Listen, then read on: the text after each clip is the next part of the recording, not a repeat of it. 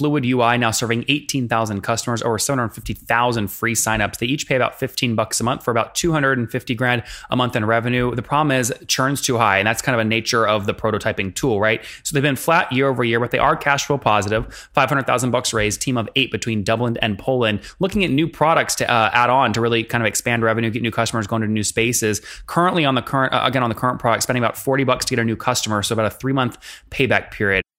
Hello, everybody. My guest today is Dave Carney. He's the founder of a company called FluidUI.com, a software prototyping tool that has helped over a quarter of a million product managers, entrepreneurs, and product visionaries to create and communicate their ideas.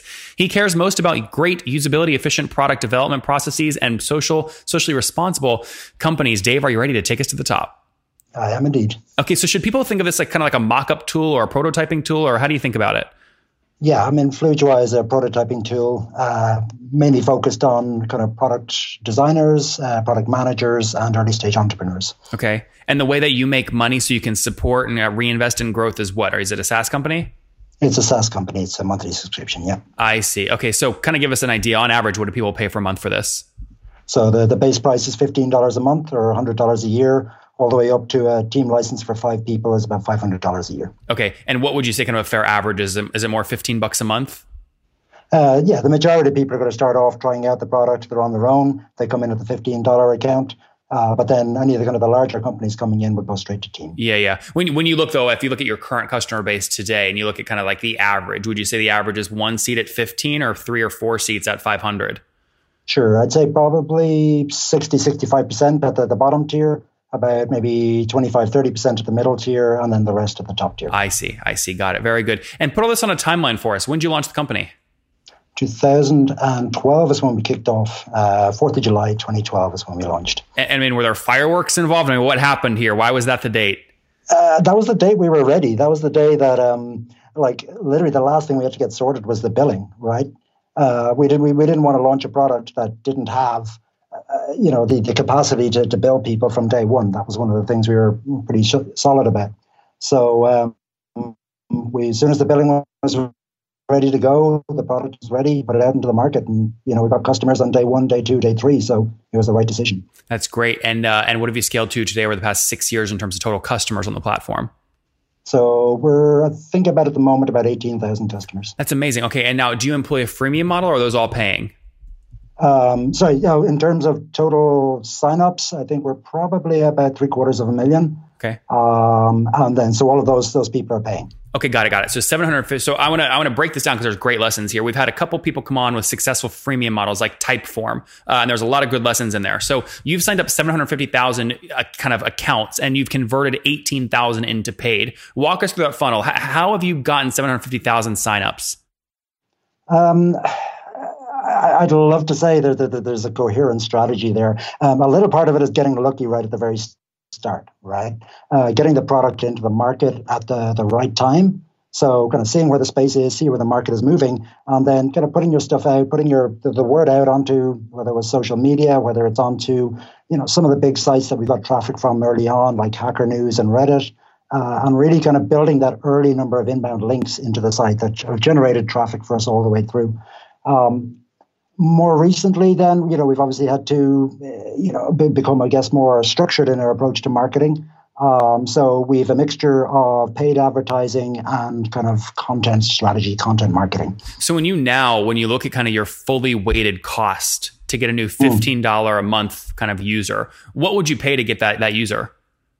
So our yeah, our lifetime value is about three times what our acquisition cost is, and it's normally thirty to forty dollars to get the uh, okay, that's not bad at all. So if you're paying, you know, let's be let's be most conservative here. So let's say the most expensive, you pay forty bucks to get a fifteen dollar a month customer. Your payback there is still three months. That's healthy. Yeah, yeah. Are, are you bootstrapping the company, or have you raised? Uh, we did some early raise early on, uh, about a half a million dollars.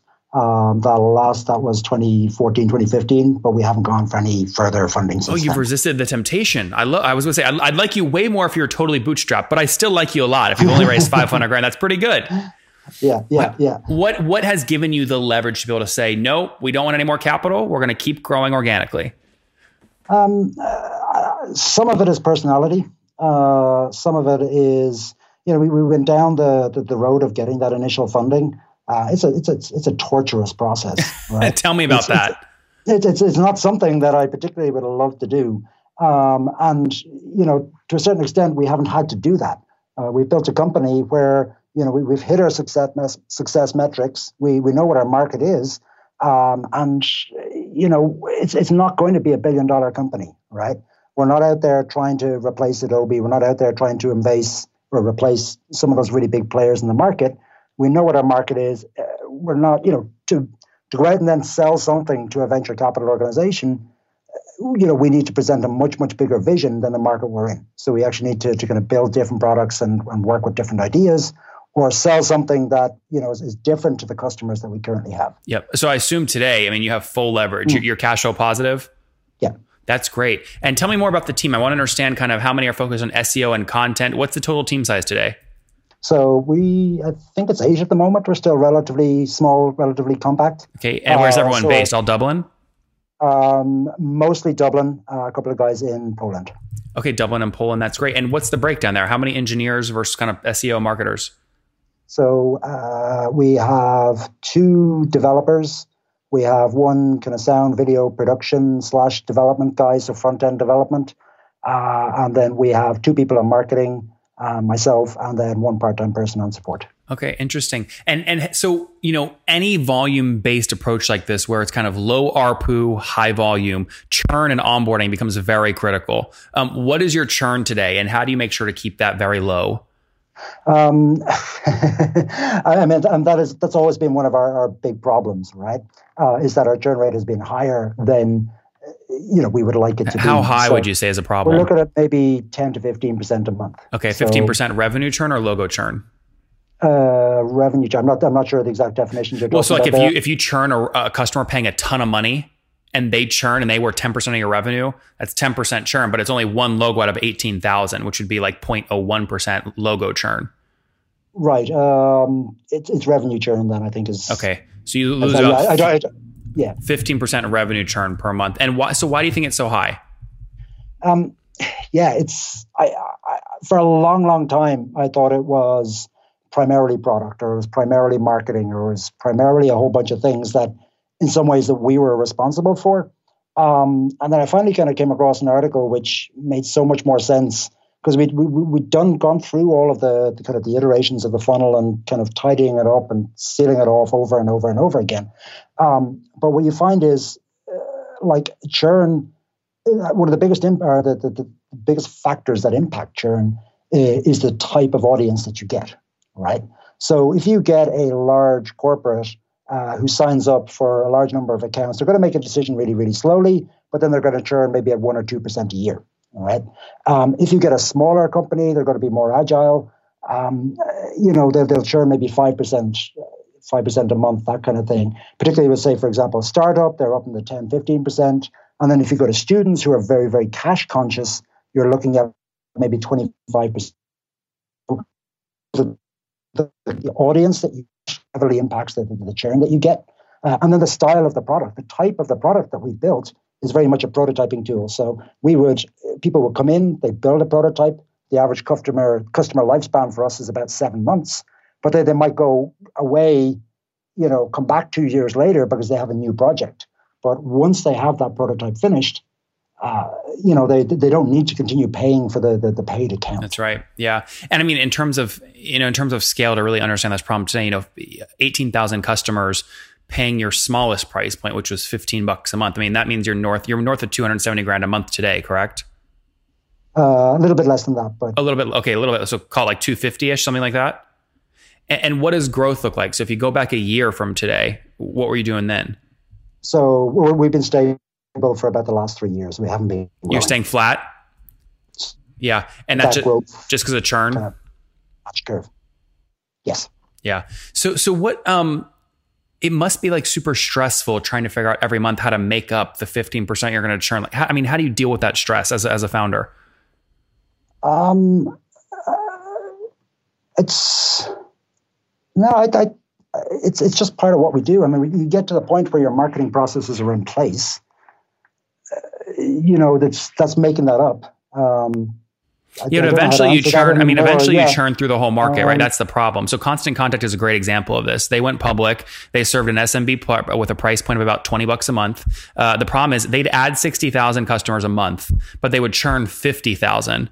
Eventually, they churn through the whole market and they, they and the and the public markets only rewarded them with a horrible uh, you know ratio in terms of what they traded at relative to other SaaS companies. Like, so I'm just curious. I mean, eventually you've got to figure out how to get these people stickier. Uh, yeah, absolutely. I mean, at the moment, to be honest, you know, where Fluid's at is it's it's in maintenance.